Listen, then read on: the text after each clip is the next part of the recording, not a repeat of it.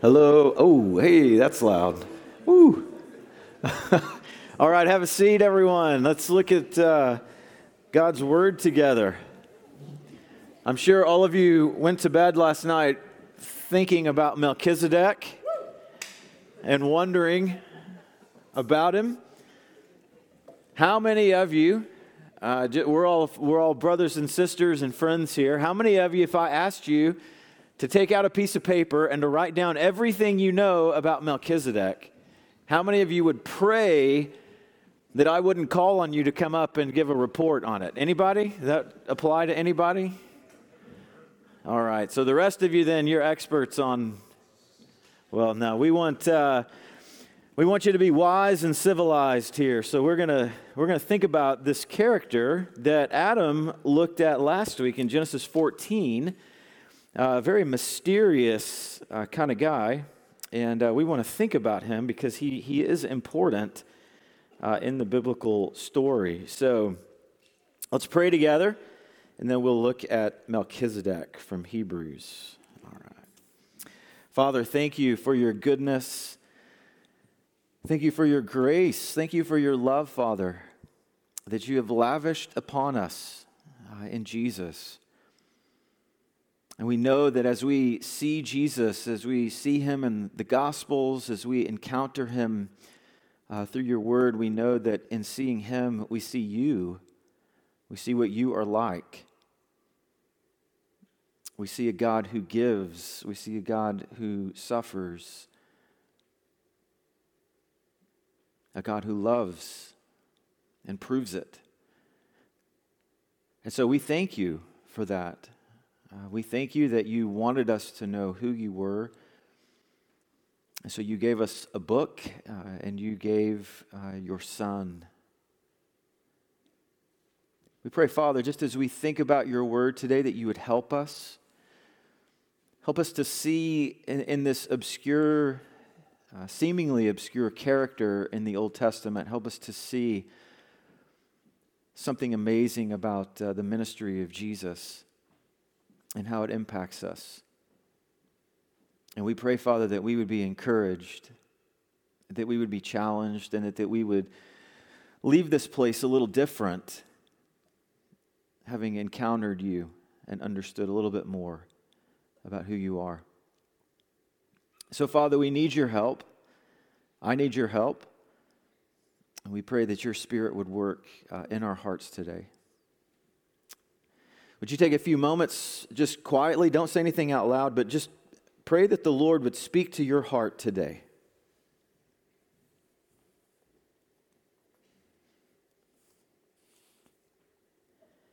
And then, if you would take a few moments and just, again, silently, just pray for me, pray that God would speak through me, that we might be encouraged together.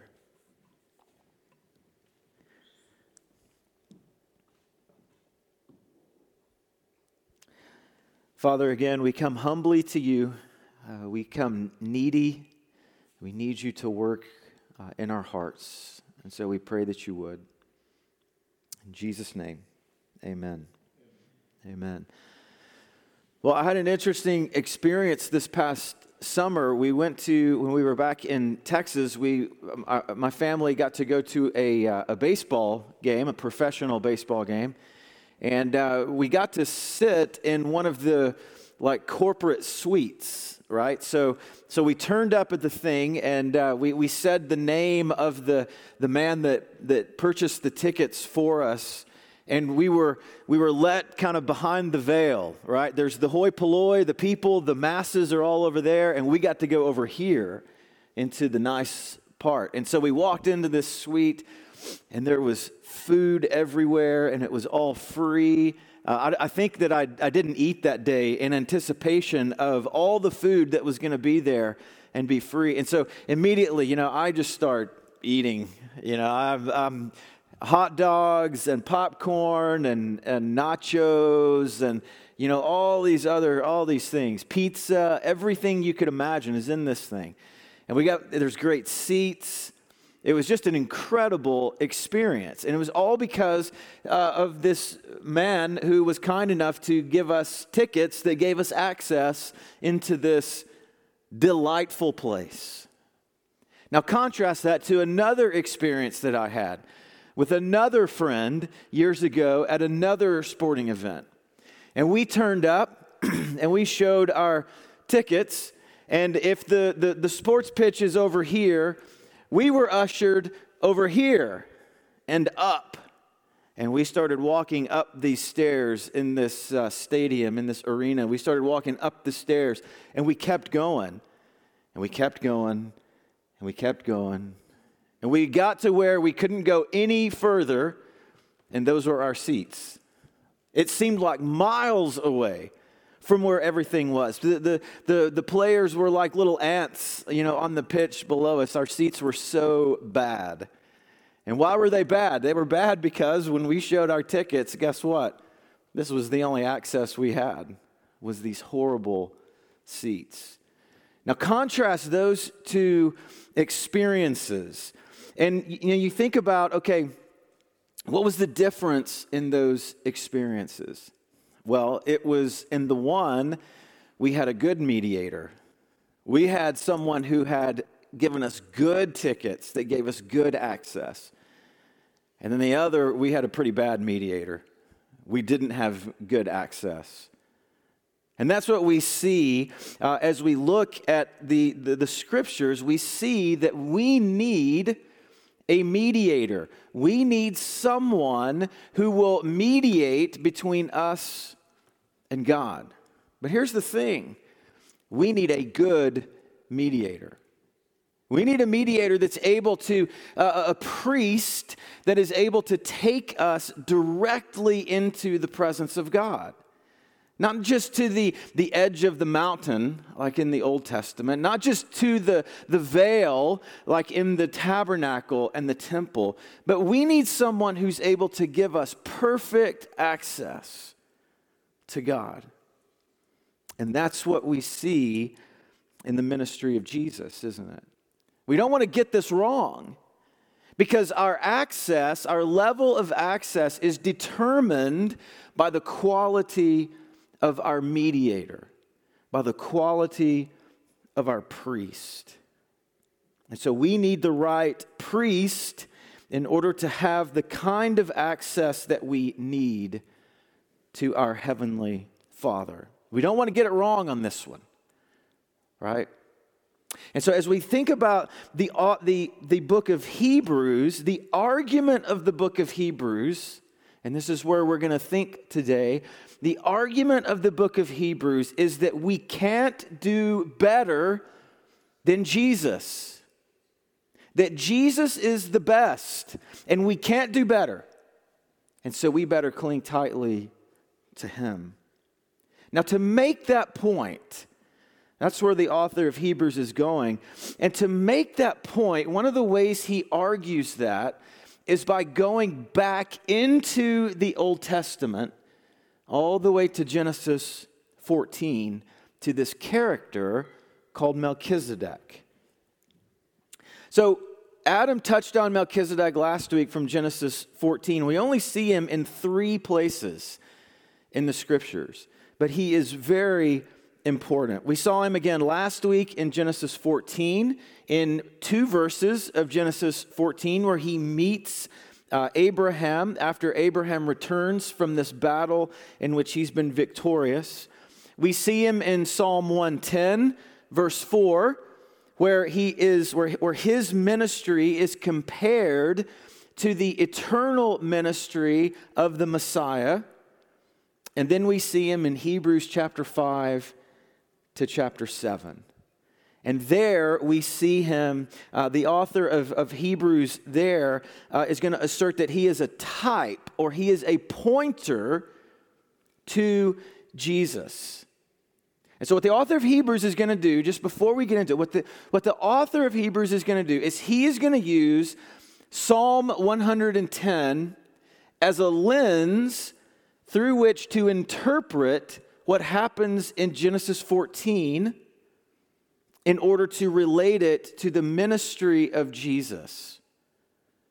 So he's going to use Psalm 110 as a lens to think about what happened in Genesis 14 in order to relate it to Jesus. And what he's going to do is he's going to show that Melchizedek is a shadow that the scriptures use to highlight the importance of the priestly ministry of Jesus. And we'll unpack that as we go. So, Hebrews wants us to, uh, to grab hold of and to embrace Jesus as the only way to God, as the, the, the, the only mediator who can get us directly into God's presence. And Melchizedek is going to serve to point us to Jesus as the author of Hebrews will use his story. So, what I want to do today is to kind of connect the dots uh, as we think about how Melchizedek is like Jesus. And then, even more than that, why it matters. Because listen, here's the thing it doesn't just matter out there somewhere, it doesn't just matter theoretically or in some seminary class. It matters for you personally that Melchizedek is like Jesus because of what the author of Hebrews will lead us to. It's critical to our access, our eternal access to the Father. So, circling back from chapter 5 in the book of Hebrews, he's going to make the argument here that Melchizedek is like Jesus. Melchizedek's importance lies first in the fact that he pictures Jesus. So if you have your Bible, look with me at Hebrews chapter 7 and just look down at verse uh, at verses 1 and 2 and 3. For this Melchizedek, king of Salem, priest of the Most High God, met Abraham returning from the slaughter of the kings, and blessed him. And to him, Abraham apportioned a tenth of everything. He is first, by translation of his name, King of Righteousness, and then he is also King of Salem, that is, King of Peace. He is without father or mother or genealogy, having neither beginning of days nor end of life. Now, underline this phrase, but resembling the Son of God he continues a priest forever. So Melchizedek's importance lies in the fact that he pictures Jesus, that he resembles the Son of God in some way. And here's what he says in those first three verses He resembles uh, Jesus in his name so the author of Hebrews notes that he is the king of righteousness. Remember, Adam thought about that last week. Melech Zedek means king of righteousness. Uh, we see in the prophets uh, that the Messiah is going to be the Lord our righteousness. He is, Melchizedek is, the author tells us, the king of peace because he is the, the king of Jerusalem, of Salem, that is shalom. Uh, so he is the king of peace. And remember in Isaiah chapter 9, verse 6, there is the promise of the Messiah who will be the Prince of, the Prince of Peace, right?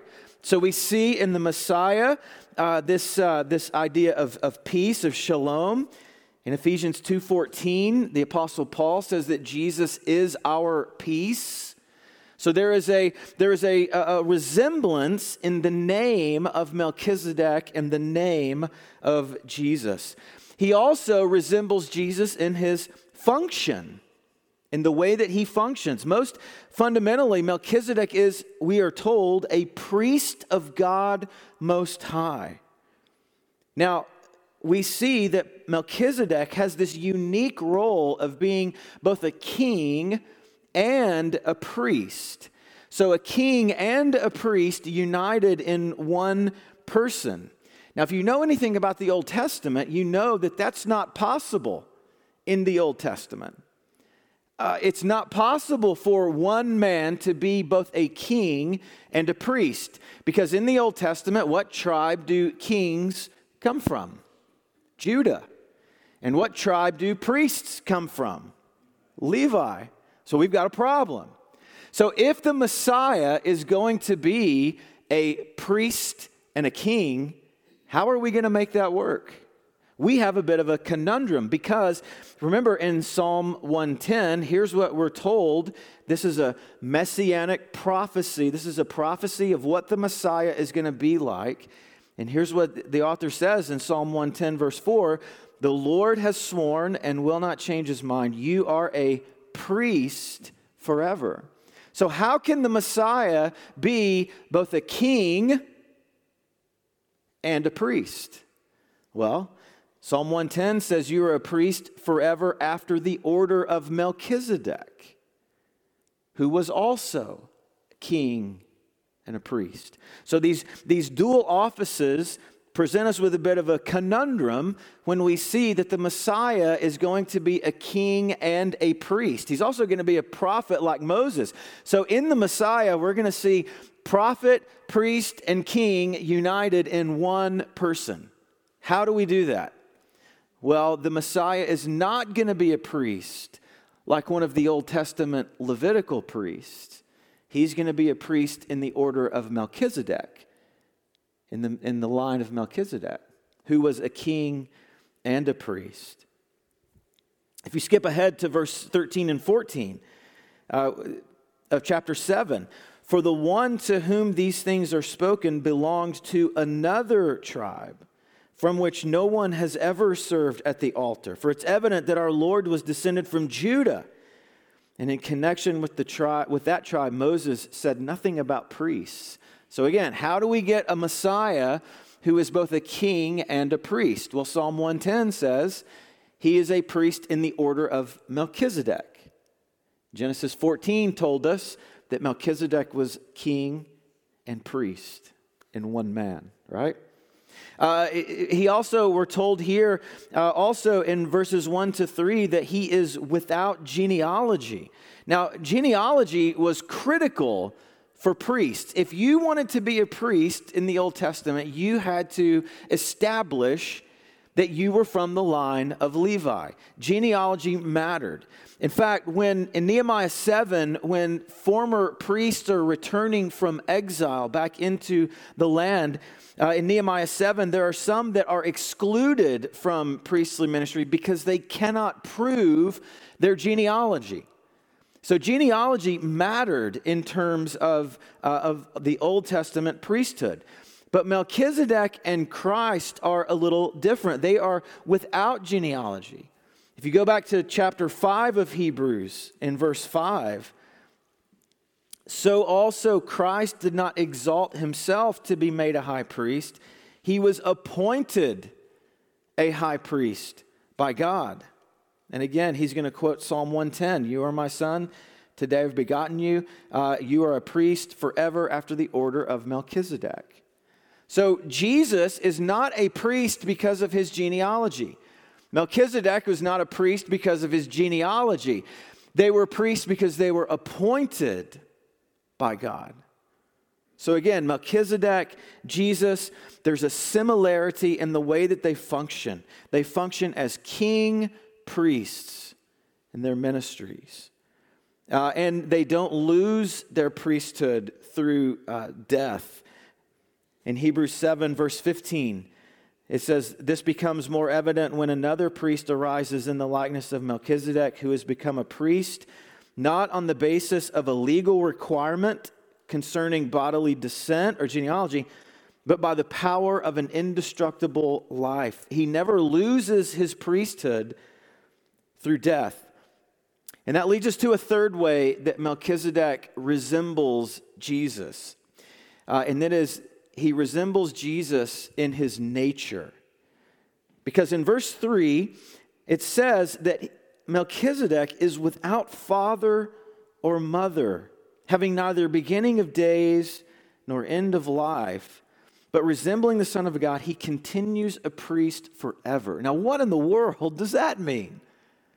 What in the world does that mean? That Melchizedek somehow resembles the Son of God in his eternal nature. Well, let's think about this for a minute. Melchizedek, if you remember back to Genesis 14 and the story that Adam did last week, Melchizedek just kind of appears out of nowhere. He, he just kind of turns up. uh, in, the, in the narrative. Uh, he's not really introduced, boom, he's just there. And then after the author is finished with Melchizedek, he just disappears. He's just kind of gone and he's forgotten uh, about in the record. So the main clause here of verses 1 to 3 is this idea of resembling, or sorry, is, the, is the, the that last phrase that he continues a priest forever. So what does that mean? Well, the author of Hebrews doesn't believe that Melchizedek is, uh, is literally eternal. Uh, he is from Genesis 14, he's part of a priestly line. Uh, he, he's part of a, a line of, of priests that are appointed. So he doesn't believe that he's literally eternal.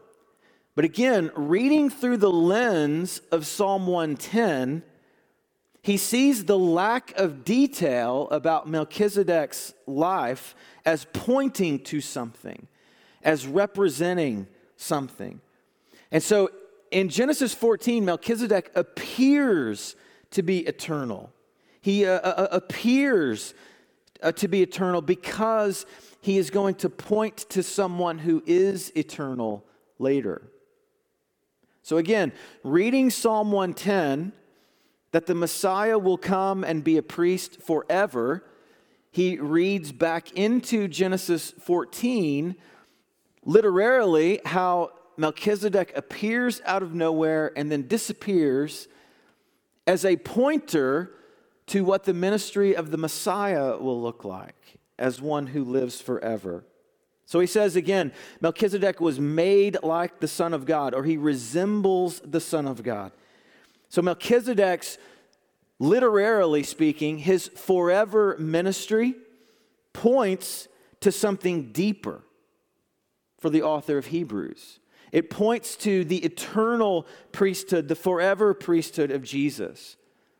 So, again, what the author of Hebrews is arguing is that the silence of Genesis 14 about Melchizedek is intentional.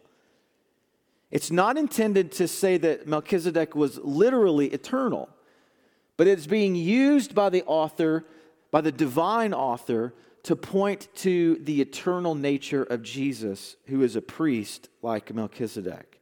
So, Melchizedek, we might say, becomes a type or a shadow of which Jesus is the fulfillment. So, the silence that we see about Melchizedek's origin or his death is intended as a shadow. That by the time we get to the ministry of Jesus, we see okay, this was pointing us to something else. Jesus' eternal, literal eternal priesthood is like the, the, the figurative eternal priesthood of Melchizedek that we see. So, now, I want to just make a statement here uh, about hermeneutics, about the way that we study the Bible. Uh, this isn't allegory. So, like in an allegory, we take all the characters and we assign them different functions. And even, you know, inanimate objects, we assign them different functions and we give them meaning. That's not what's going on here. Uh, we believe that meaning resides with the author and not with the interpreter. So, we seek to, to arrive at the meaning of the scripture as the author intended us to understand it. So, the author of Hebrews is not allegorically interpreting what is going on. Uh, the way we might do, you know, in, in the Chronicles of Narnia or something like that. Uh, what we see here is the author making an inspired and preordained connection. So the divine author, the Holy Spirit, is leading the author of Hebrews to see this connection between Melchizedek and Jesus, and Melchizedek's priesthood and Jesus' priesthood. All right, so this is a this is a preordained divine connection that the, the, the, the, the Spirit of God is making through the author of Hebrews.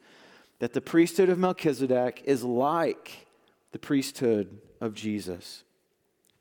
So Melchizedek, we, we see, is like Christ And he's going to take this one step further and argue that, like Christ, Melchizedek is greater than Abraham.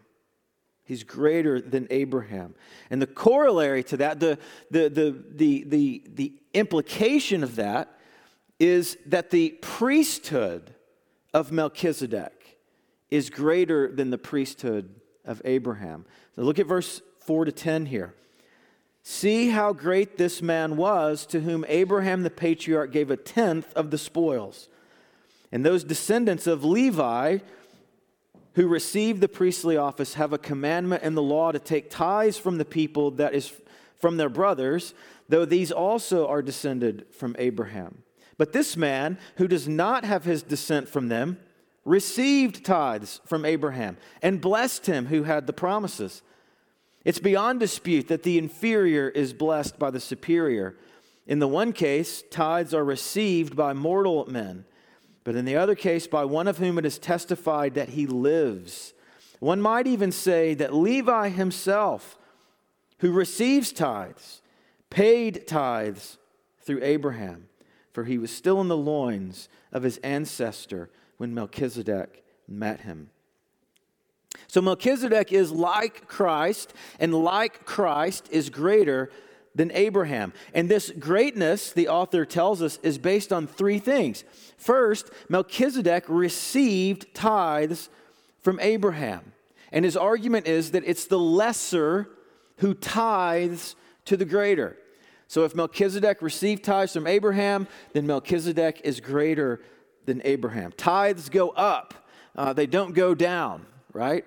And so if Melchizedek received tithes from Abraham, then it means that he is greater than Abraham. Again, Abraham, the great patriarch, right? The one to whom all the promises were given, recognized the greatness of Melchizedek and offered him a tenth of the spoils. And that's what is, is stressed here. And he extends that because it's often asserted that ancestors uh, are, are in, or sorry, that, that descendants are somehow present in their ancestors. And so he extends that and he says, Levi, through whom the Old Testament priests came, was still in the, the loins of Abraham when he gave tithes. So if Abraham tithes to the greater, Melchizedek, then by extension, Levi from whom all the priests come, is also recognizing the superiority of Melchizedek. The second thing the author points to in verses 6 and 7 is that Melchizedek blessed Abraham. And the author of Hebrews suggests that it is the, the lesser that is blessed by the greater. And so, because Melchizedek blesses Abraham, that's a sign that Melchizedek is greater than Abraham. And then the third thing that separates Melchizedek is, again, this idea that he lives on forever. He continues a priest forever in verse 3. Uh, in verse 6, uh, this man who does not have his descent from them received tithes. Uh, in, in verse 8, uh, in, in, the one case, tithes are received by mortal men, but in the other case, by one of whom it is testified that he lives.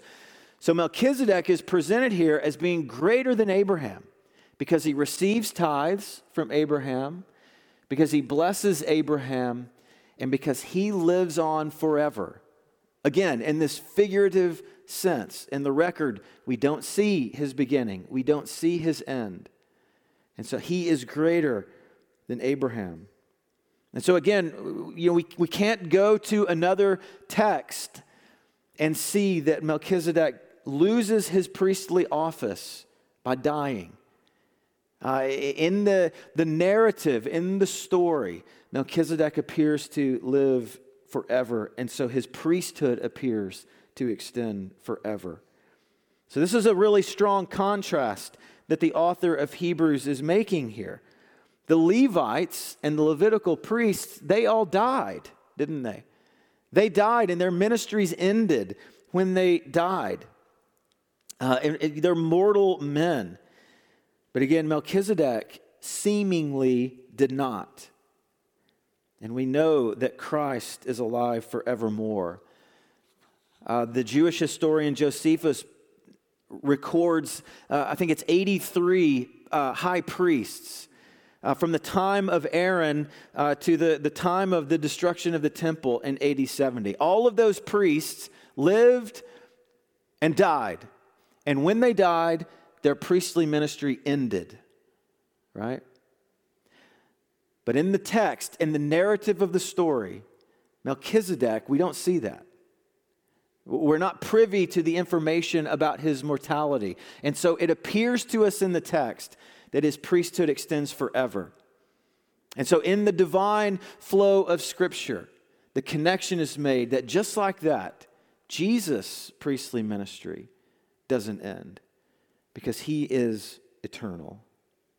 So that's how Melchizedek is like Christ. He resembles him in his ministry, he resembles him in his superiority to Abraham and the priests that would come from Abraham.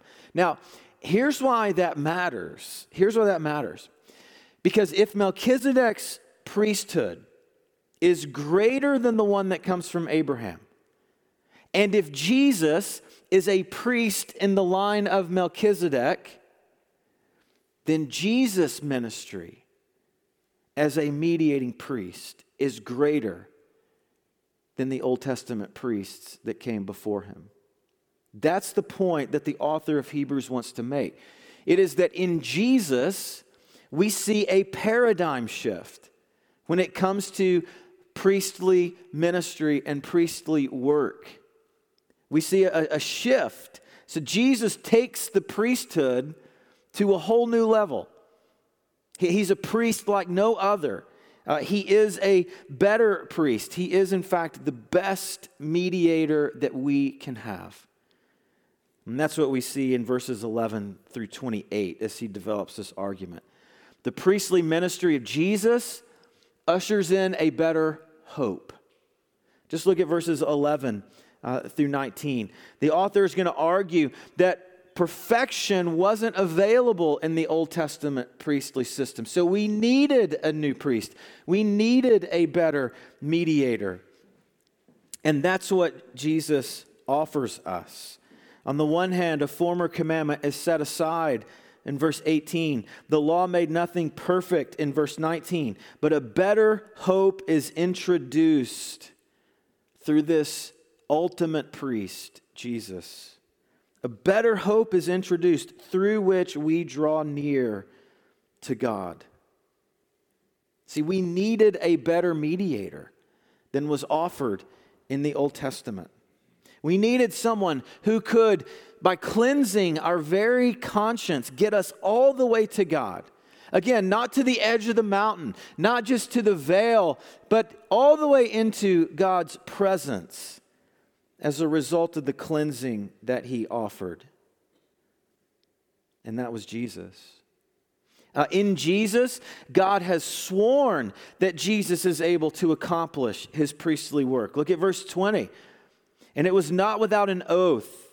For those who formerly became priests were made such without an oath. In the Old Testament, you were a priest because you were from a certain line, because you were from a certain family. But Jesus is a priest on the basis of God's oath.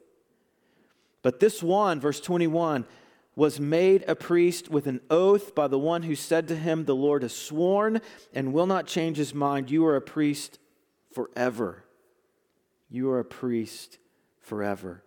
And then the amazing thing in verse 22 this makes Jesus, this oath that God gives, this makes Jesus the guarantor of a better covenant. So God has sworn that Jesus is able to accomplish his priestly work. We can't do better than Jesus.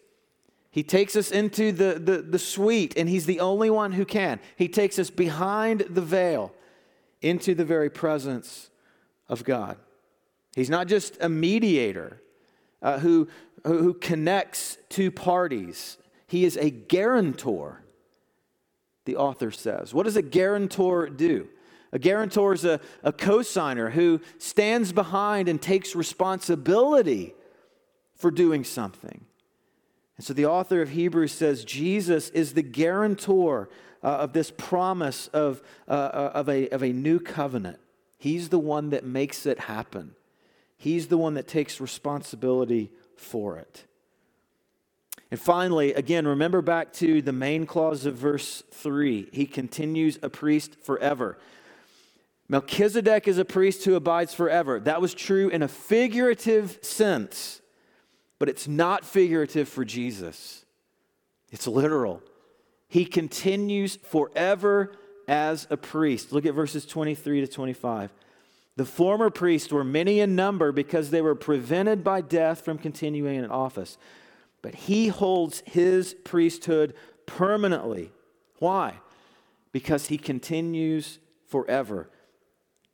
Consequently, and this is the main point he wants you to see here, he is able to save to the uttermost those who draw near to God through him because he always lives to make intercession for them.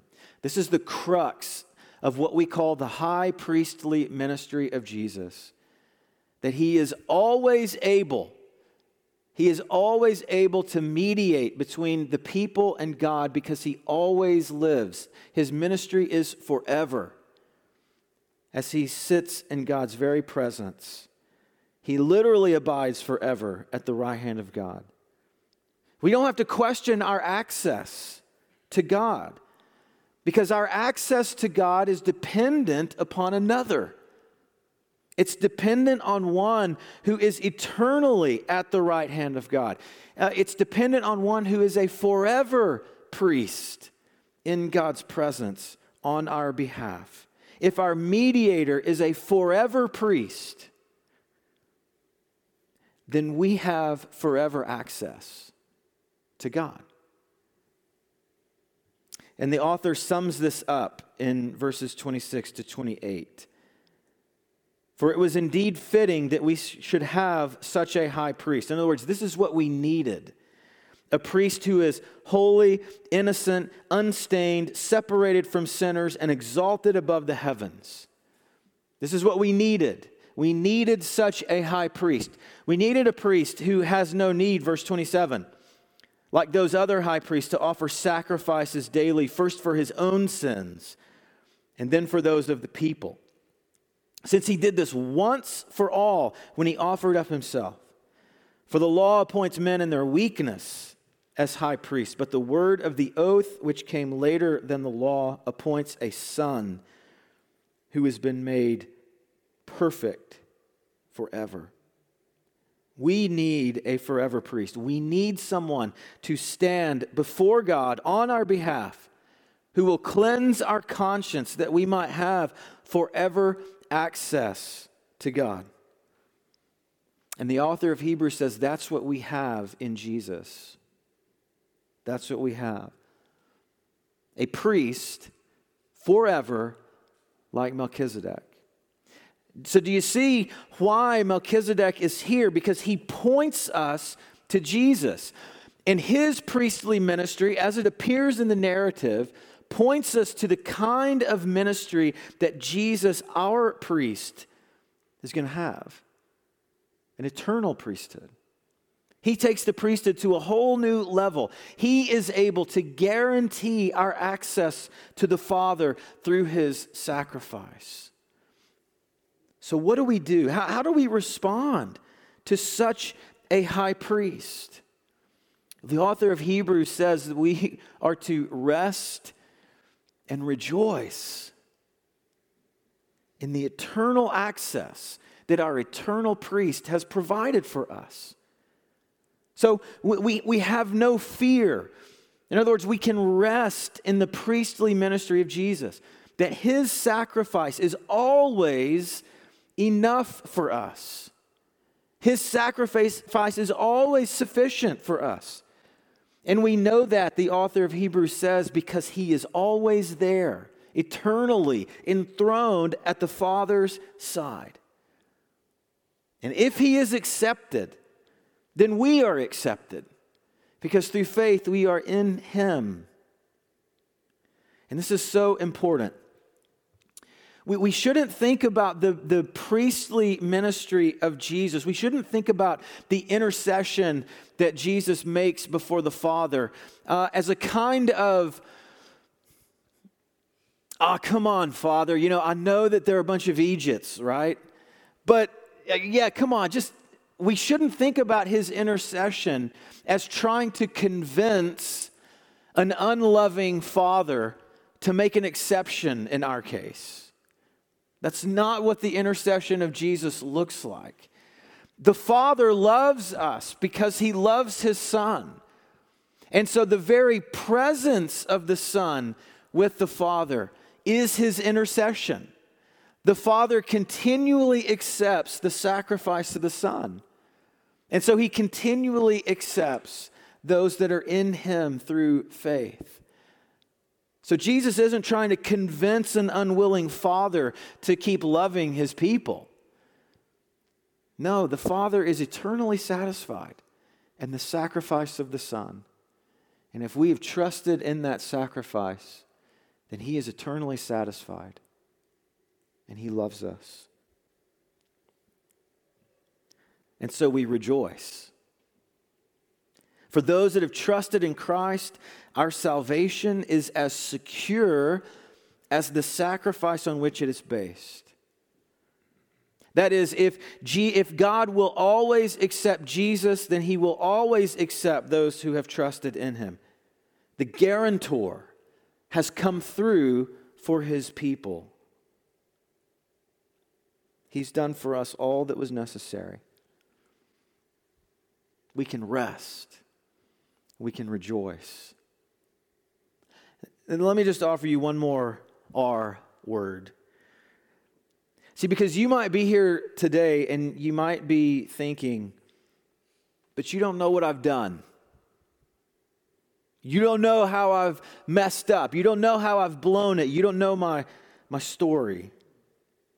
Surely this doesn't apply to me. Surely I can't rest and rejoice in Jesus' sacrifice for me. I want you to hear me. There is nothing that you can do for which Jesus has not paid. There is nothing that you can do for which Jesus has not paid. In Him, our access to the Father is unfettered and free. Listen, even if we need to access Him to confess our sin, He loves us because He will always love His Son. And as we approach the Father through faith in the Son, we can know that He will accept us. So we can rest, we can rejoice. And listen, if you are far from Him, you can repent and you can return. And He will welcome you through Christ. He will welcome you through Christ. What you'll find in Jesus is not condemnation, but restoration with the Father. And look, if you've never trusted Christ, the same holds true for you. You can turn and you can trust Him today by placing all of your hope for new life in Him. And He will forgive you and He will give you new life.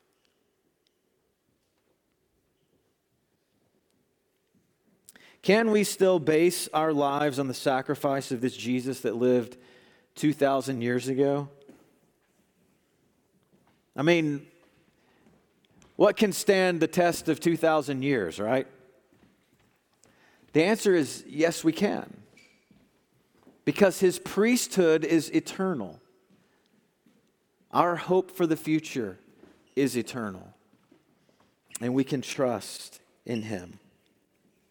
Let's pray together. Thank you, Father, for your goodness to us. Thank you for Jesus, whose sacrifice is forever.